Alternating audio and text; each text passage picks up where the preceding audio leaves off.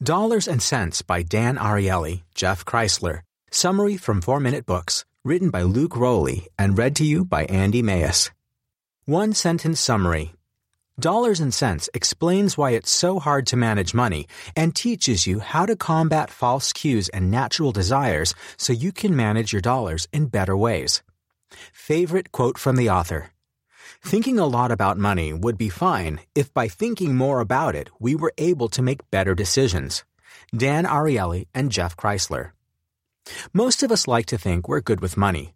We might budget, save, and invest, but a lot of the time we spend with our heart more than our brain. We are sometimes our worst enemy when it comes to money. When dealing with money, humans are predictably irrational. Most of us are willing to drive a little out of the way for a better deal when we need to gas up our car. Three cents cheaper per gallon will add up, right? Let's say that you have the average gas tank size of 15 gallons.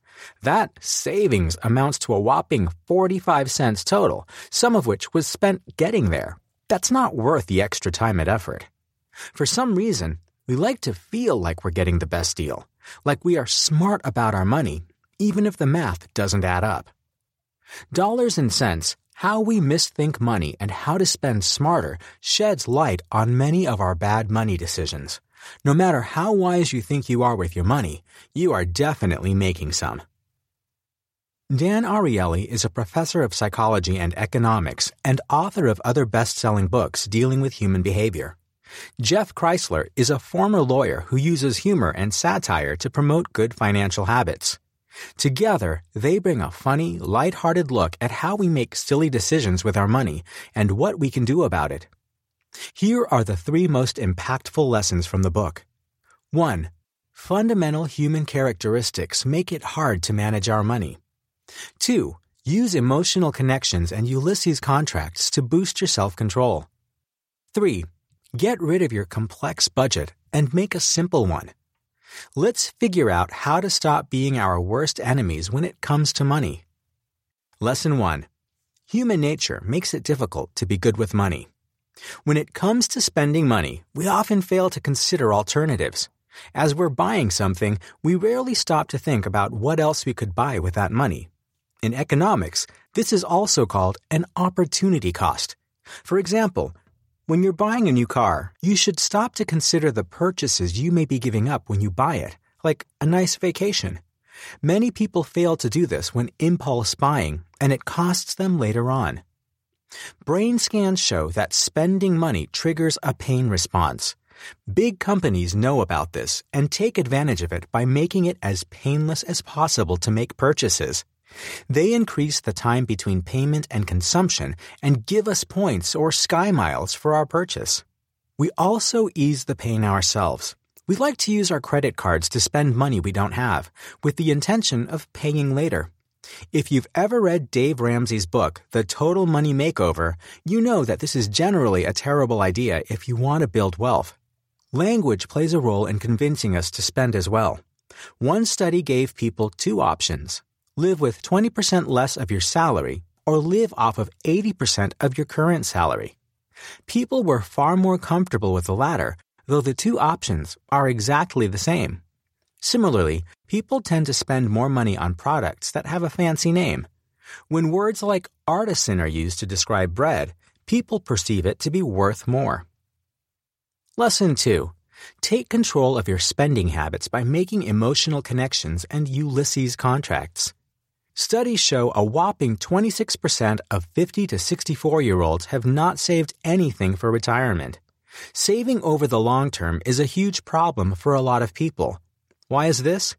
Because it's hard to connect with the distant future emotionally. The key to combating this is imagining our future selves doing wonderful things in retirement and thanking our past selves. As silly as it might sound, this exercise helps us emotionally connect with our future. Another tried and true strategy is to have automatic savings accounts such as a 401k so we essentially hide the money from ourselves.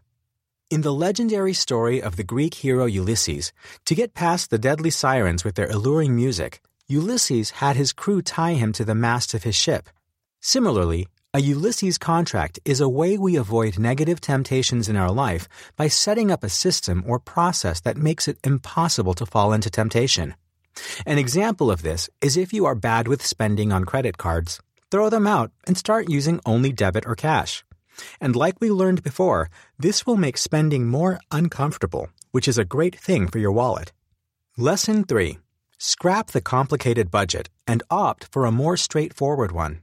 Instead of constructing a complex budget plan as so many financial sources outline, the authors go for a more simple option. They know that the act of budgeting is inherently irrational, but just like corporate accounting, it can be useful if used judiciously. The problem is that we can deceive ourselves with it if our mental balance of accounts becomes too creative. People usually quit complicated budgets, much like difficult fad diets, because they are too hard to maintain. Instead, set up a comfortable but prudent budget for discretionary spending on the non essentials and stick to it. Every week, you can load money onto a prepaid credit card and stick to the allowed amount without all the worry. Dollars and Sense Review Unlike a lot of finance books out there that can be snooze fests, Dollars and Sense is sure to get you laughing and keep you interested. It's fun and refreshing, and the authors don't take themselves too seriously. Besides being an enjoyable read, it's also really interesting to learn the many psychological principles behind how we spend. If we want to get better, we need to acknowledge these fundamental truths. Who would I recommend the dollars and sense summary to? The 39 year old office worker who wants to get more serious about saving for retirement. The 24 year old recent college graduate who is just learning how to manage money and needs a little help. And everyone, because when it comes to money, we all can be irrational.